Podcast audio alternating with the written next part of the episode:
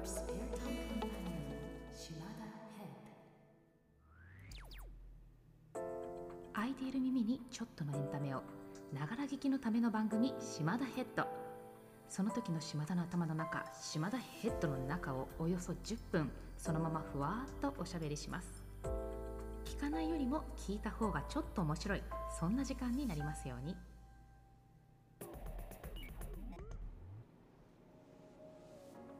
がお過ごしでしょうか？島田です。お正月ムードもすっかり去って日常が帰ってきましたね。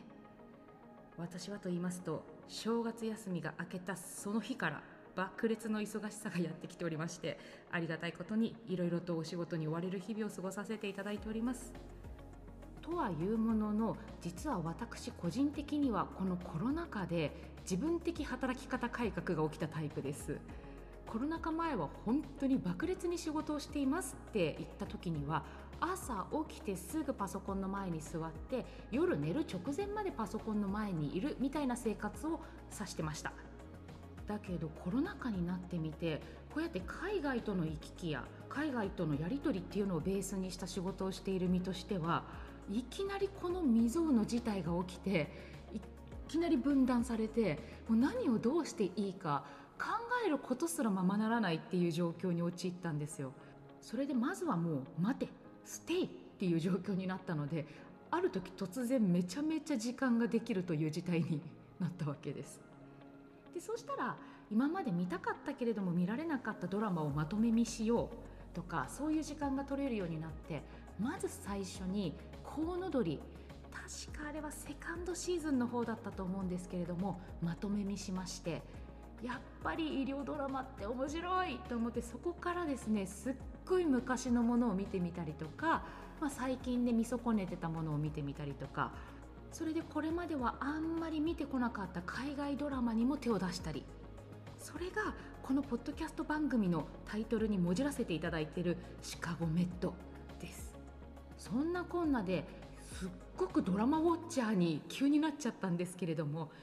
いや1個前のクールが私は豊作すぎると思っていてまあたくさん見ていましたね。それこそ本当に医療ものも3つもありましたしその他にも「サイレントがありましたねあれはもう本当に良かったということでこの2023年冬シーズンのドラマについて今私が注目しているものであったりとかもし見てる方がいたらぜひ語り合いたいなと思っているものなどについてお話をしたいなと思っています。現時点ではまだ全ての冬ドラマが始まってないんですよ。なのでここまでもうすでに放映があって見たよっていうものと期待しているものまだ見れてないっていうものがちょっと混ざってきます。まずは朝ドラこれは前のクールからずっと続いてますけれども「舞い上がれ」ずっと見ています。なんかぼちぼち私の推しの横山くんのターンな気がしていますが楽しみです。なんかねきっといい仕事してくれんじゃないのって期待しちゃってます。月曜日月9がねテニスの教室リーガル青春白書ということで北川景子さんがちょっとこう熱い感じのキャラなんですよ。これが私刺さってます。とっても好き。なのでなんかちょっと応援したくなっちゃう感じなので月9見守ると思います。そして主題歌も最高ですね Vaundy。そして火曜日星降る夜に実はこちらのドラマが今この収録時点でまだ始まってないものの一つなんですけれども吉高由里子さん大好きです。それでまたこの吉高さんの役どころが産婦人科医ということで、まあ、おそらくこのドラマのメインは産婦人科医の医療の現場ではないと思うんですけれどそれでも医療ネタオタとしましては3割増しでドラマへの期待値が上がっちゃいます。そして火曜日はちょっとね10時からも気になるんですよ。夕暮れに手をつなぐこちら広瀬すずさんが主演ということで。みんな大好きなんじゃん私って思うんですけど広瀬すずちゃんも、まあ、アリスちゃんもなんですけど大好きなんで見たいなと思ってます。なんかでも切なそうな感じはしていますね。水曜日10時からのリバーサルオーケストラ。これ1回目見ました。門脇麦さんまたかよなんですけどすごく好きですそして田中圭さんも出てらっしゃるので、まあ、このお二人のダブル主演に近い形なんじゃないかなと思って見てるんですがこういうオーケストラものをドラマでやるのってのだめ以来なんですって。のだめすっごい好きだったからなんかちょっとこう帰ってきた感じというかもちろんね全然お話も違いますしアプローチも違うんだけど雰囲気としてすっごく楽しく見ています。オーケストラの団員さんの中に好きな俳優がいっぱいいるんです。それもちょっとね楽しんで見ちゃう理由の一つ。毎回なんですけどすっごくシリアスでめちゃめちゃ集中しないといけない感じのドラマと少しこう肩の力を抜いて楽しめるドラマってあってこれは完全に後者の方に私の中では入ってます。でそうするとどういう時に見るかってジムで走りながら見るとか移動中に見るとかそういう見方ができて実はめちゃめちゃ重宝するんですよね。今回もそういうドラマに出会えて嬉しく思っています。で木曜日はちょっとお休みかなと思ってまして金曜日100万回言えばよかった。見ました。井上真央さんと佐藤健さんとなんか世代的にちょっとこの辺指しに来たかって思うような設定だったり配役だったりっていうのを感じる部分があるんですけどあの100万回来た猫って自分もすっごく思い出に残ってる絵本だったりして、まあ、この100万回ってそことかかってるわけなんですけれども1回目にして結構切なさマックスでしたね。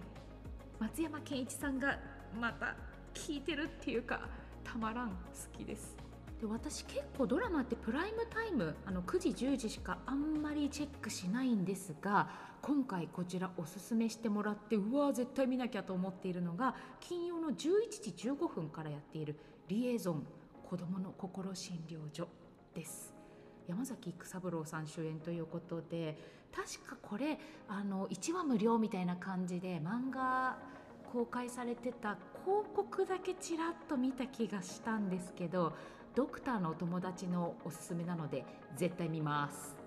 ほいで土曜日大病院選挙。ねこれ私はもうやっぱ櫻井翔くんが見たくて見てるみたいなところあります。で名前が大病院ってあるから医療ネタオタ的にキャってなるんだけど分かってます。病院のその医療自体がメインではないってことぐらい分かってますともさ。だけど初回見てみたらいきなり心臓外科の手術じゃないですか。ハスハスですよ。強い女医さん最高大好きということでちょっとこう萌えポイントが違ったかもしれないんですがこれ鬼のマスクをつけている犯人たちが誰が演じてるのか分かんないんですよね。まあ、ちょっと青鬼さんだけはちょっと分かりやすすぎちゃって私もすぐ気づいちゃいましたけどなんか中の方が誰なのかすごくそれも楽しみなポイントとして見られるんじゃないかなと思います。で日曜日は「ゲットレディ」これはもうねバリバリの医療ものということで今期多分本当に医療のシーンにめちゃめちゃ焦点が当たるプライムタイムのドラマとしてはこれ1本のみな気がするんです。医療ネタオタとしてはブラック・ジャックによろしくも見てるわけですよ。その時おどおどしたちょっとこう頼りない感じの研修医だった妻夫木さんが今や法外な値段でとんでもない技を繰り出すブラック・ジャックみたいなドクターになってあれよろしくはどこに行ったんだい？っていう状況でやってるんですけど最高ですねだからなんか結構ツイッターとか見てると藤原竜也さんと妻夫木さんの配役逆じゃないっていう声もあるんですけど私はその医師としてなんか超急成長しちゃってなんかこういう演じ方になってるっていう妻夫木さんのその姿を見ることにハスハスしちゃうのでシンプルに最高です。ということで2023年冬ドラマぜひ感想とか言い合って盛り上がりましょう Thank you so much for listening. This program is brought to you by Yuki Shiba. See you next.